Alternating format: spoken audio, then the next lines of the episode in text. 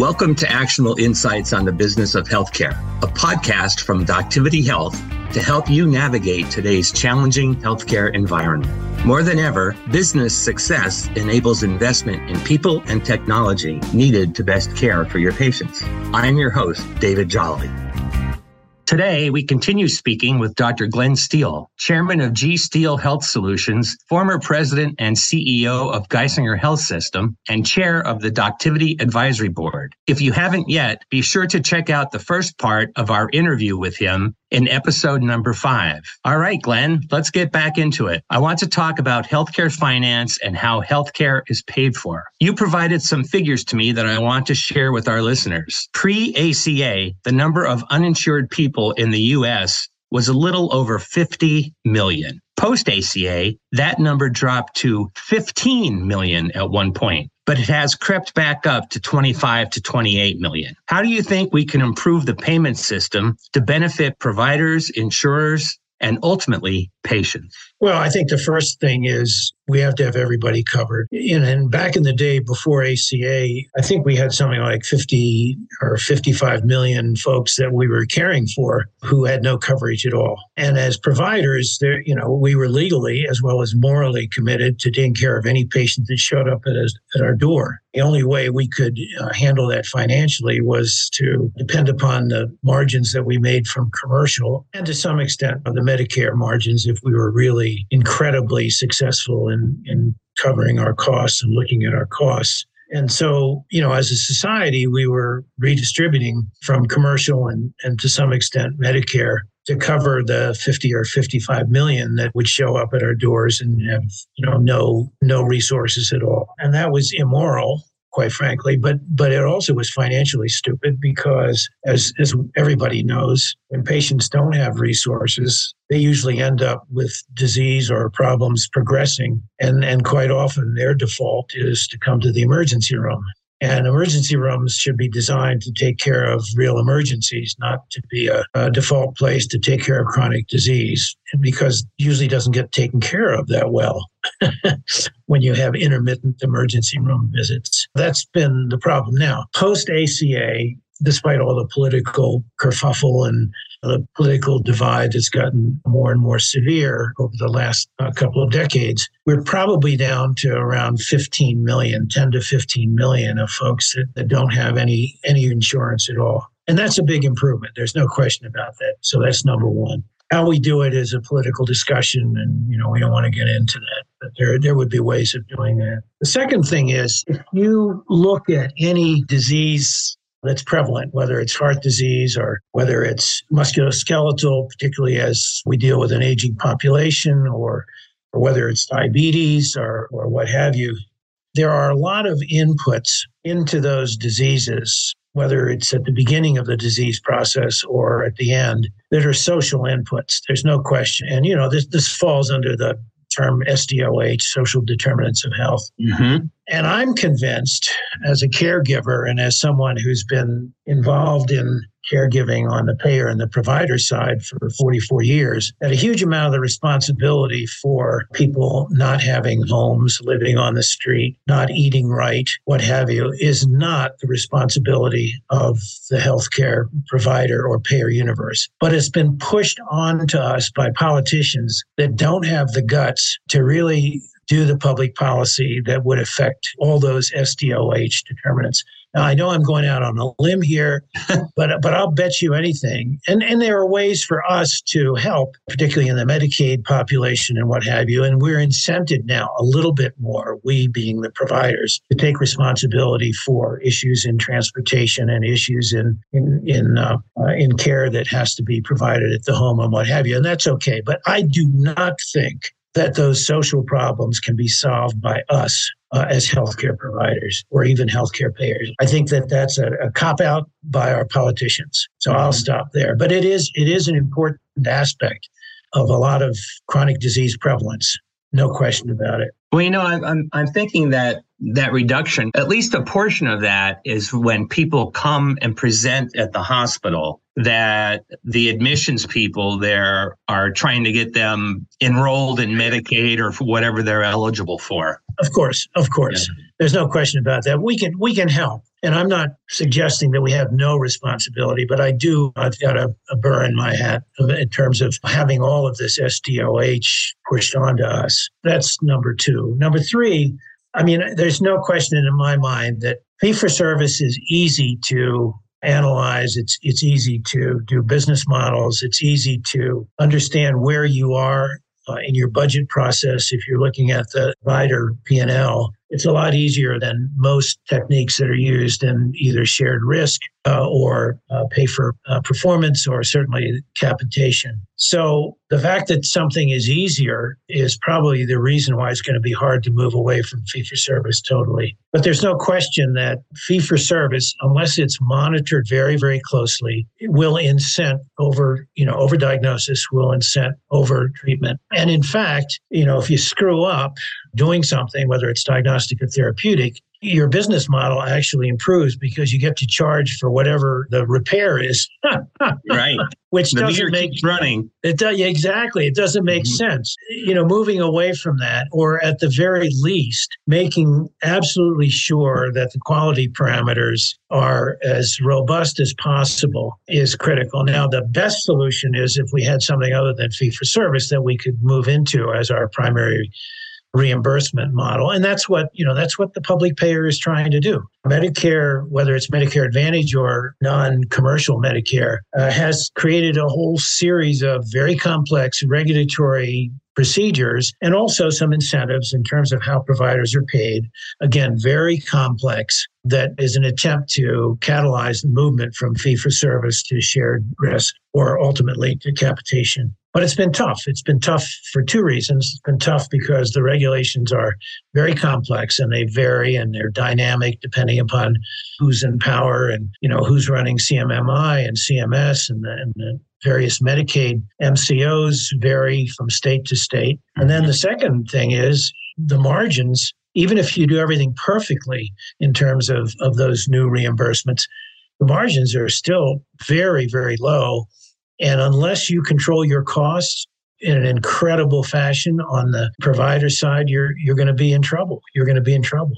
I'm, I'm reminded of the work that we did with chronic disease management, where you were keeping a lot of those people that would show up with congestive heart failure every two to three months in the emergency room. But when we had them in a program where they were being followed, that volume of emergency visits went down. Well, it went down for chronic disease. It didn't go down for lots of other stuff. And, and we also tried to triage uh, people who were dropping in because of mismanaged chronic disease. As you know, we tried to create uh, drop-in clinics that were physically near, but not absolutely, you know, in the same physical space as our emergency room. Right. Because taking care of chronic disease is fundamentally different than, you know, taking care of a patient who comes in with a stroke, new stroke, or an ongoing heart heart attack, or other traumatic issues. So we did, you know, we did a lot of things, and and we also had an advantage because we had an incredibly uh, large and very very vital primary care network that we owned. They were our docs basically, so right. we could enable them to understand more about where a type 1 diabetic was in their treatment and we could actually pay them in ways that were linked to how efficient they were at getting the nine things that we thought were important in diabetic care for mm-hmm. type 1 diabetics. We could actually pay them incrementally up to 20% of their compensation based on whether they accomplished seven, eight, or nine of those things that we showed over two to three years were really effective in decreasing by 20 to 30% the need for emergency care or emergency visits. So I want to talk a little bit about your involvement with Doctivity and your role as chair of the advisory board. Why did you get involved? When I was at Geisinger, I had great respect for the people who are actually in the trenches taking care of patients. But there was a level of administration that was between the C suite and the service lines that was really critical in doing the blocking and tackling. And uh, I had great respect for that. And I didn't always know the details of what the heck they were doing because I would set the goals with a lot of the leadership. And one of the goals, for instance, was to maximize the, the efficiency of our caregiving by looking at markets that were specific markets, whether it was musculoskeletal or cardiac or what have you, mm-hmm. and being able in a real time basis to see uh, how efficient our caregivers were, individual caregivers, in maximizing their own individual penetration into those markets. And then to look at their costs, look at their individual cost profiles. If it didn't get mm-hmm. down to that kind of nitty gritty, all this highfalutin stuff with proven care and changing behavior and everything, that couldn't have happened. So when Kathy and, and you and, and a couple of other folks came to me about uh, Doctivity, I realized that the products that we were selling in Doctivity were very concrete. It didn't need a change in behavior patterns for the orthopedists that used it or the cardiovascular folks that used it. What it did, regardless of whether you were you know, in, in a fee for service environment or in a shared risk environment, it gave a huge amount of granularity to understanding, first of all, what the total market was for a given service uh, in a given geography, and how much of that market the group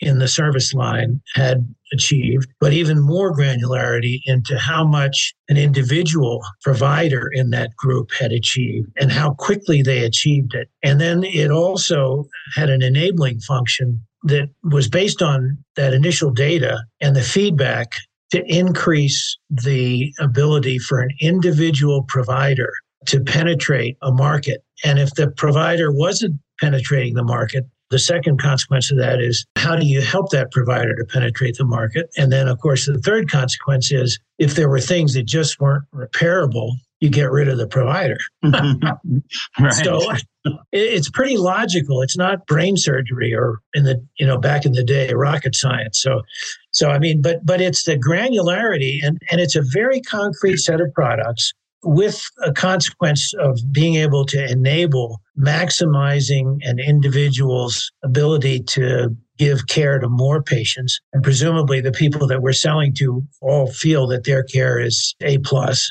And whether it is or not the market feeds back. And what we're able to do with our products is to make that feedback very quantitative to define an upper limit or a ceiling in a given market, and then to do repair or to do improvement based on granularity. It's and that kind of stuff really appeals to me. I never understood it when I was CEO because CEOs are not supposed to understand that kind of detail, but I knew that it was happening. And when you and Kathy called, I got a little bit more understanding for our particular products and how they would work. Yeah, I think a, a key here, and you hit it with the granular level, is that there's a, a sea of data, and you can be overcome with it. So you really need to focus on the right data and have the analysis that Doctivity does. Well, you know, when we were trying to do, you know, wowie zowie stuff, I always tried to start out concrete because if you have a concrete use case, you can pretty well figure out early on whether it's going to be transactable or not. And uh, I mean, a good a good example is the data that every one of these IDNs collects on patients. You know, th- those data can be anonymized and you got a bunch of high priced consultants running around talking about how the, the data could be very valuable. And then the CFOs of these companies that are under a huge amount of stress for all the reasons we talked about earlier think about monetizing the data and selling it somewhere to somebody. But they don't, most of them don't have a clue in terms of how it actually can be used in the near term to uh, benefit the, the care that one or another of their service lines is providing. And you got to do that. You, you got to make a very concrete return in the near term by using that data and making it usable. Actionable. That's the key point. It, absolutely. Mm-hmm. But now, ultimately, if, if you're able to show a series of very concrete benefits to service line use of data, and Doctivity is a perfect example of that, then it becomes, as a second phase, an interesting probability that aggregation of data for all of your patient care, particularly if it's anonymized, and particularly if it could be added to other IDN's data, that becomes extraordinarily important to companies like Regeneron. I mean, what we did with,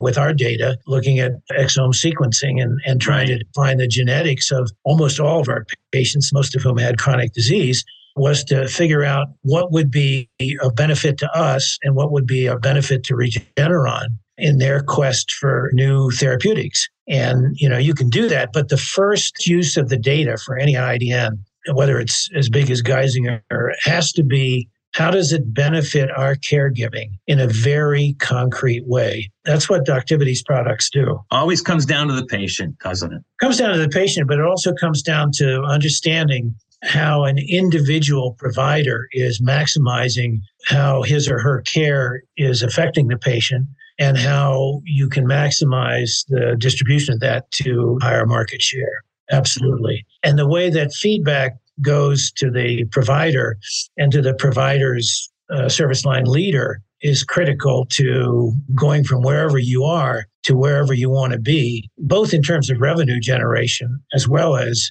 uh, in terms of cost analysis and cost mitigation. So, before I let you go, where do you see healthcare going from here? What do you see happening in the industry in the coming years? Uh, Post Geisinger, I've continued to to really enjoy interacting, and my interaction now is with a lot of really interesting young companies. Some some are public companies, so they're not so young, and and some have significant revenue. But every company that I've chosen to be involved in post Geisinger has been potentially transformative in one way or another. And with all the kerfuffle that is happening now with the stresses that we've talked about, where there's kerfuffle, there's opportunity. So I see the transposition of hospital based care to care in ambulatory settings, care at home, as to be one of the huge changes that a lot of these new companies are taking advantage of. And in some cases, partnering with IDNs, in some cases, kind of going in competition with them for certain compartments. That's a big deal. The second thing is, is I, you know, there's no question that the, the kind of innovation that's occurring in technical aspects of caregiving, whether it's CTCAs and AI enhanced CTCAs, for patients that are presenting with symptoms of coronary artery disease. I mean, things like that will fundamentally change how we do and how much diagnostic catheterizations we do as an example. And I think that's I think that you know that'll be disruptive, that'll be tough, but ultimately it will happen and it'll be I think it'll be good for human beings uh, essentially. I think that there are areas in oncology, areas in musculoskeletal, uh, areas in cardiovascular, areas in endocrine, diabetes, where we'll understand more about uh, cohorts of patients that are at risk and we'll be able to treat at risk. And that's a real wonderful thing for biopharma as well, because if biopharma can start uh, lowering lipid and preventing heart attacks or what have you, it's great for their business model. And it's great for the patients who don't have to have their chest cracked or you know have interventional interventional cardiology. So and I'm still an optimist. Otherwise, I, I wouldn't be in the game. It's disruptive, but where there's disruption and where there's aggravation, there's huge opportunity. Challenging time, but exciting as well. Is there anything else you'd like to mention that we didn't talk about? No, I'm really enjoying working with Doctivity. It's at an early stage of its career, but it does represent, I think, something that was was created when we were working together. And, and it's the advantage is it's very concrete. It's a great product. It can prove itself very, very quickly. And it's an immediately understandable benefit at the service line level. And I just, I can't emphasize enough that this blocking and tackling improvement is going to help no matter whether you're in a fee for service environment, no matter whether you're in a shared risk environment, what have you. You've got to maximize your, your ability to care for more and more patients. No question about that. Thank you, Glenn. We've been talking about financial sustainability, creating value, and improving healthcare with Dr. Glenn Steele. Thanks for listening and watch for our next edition of Actionable Insights on the Business of Healthcare.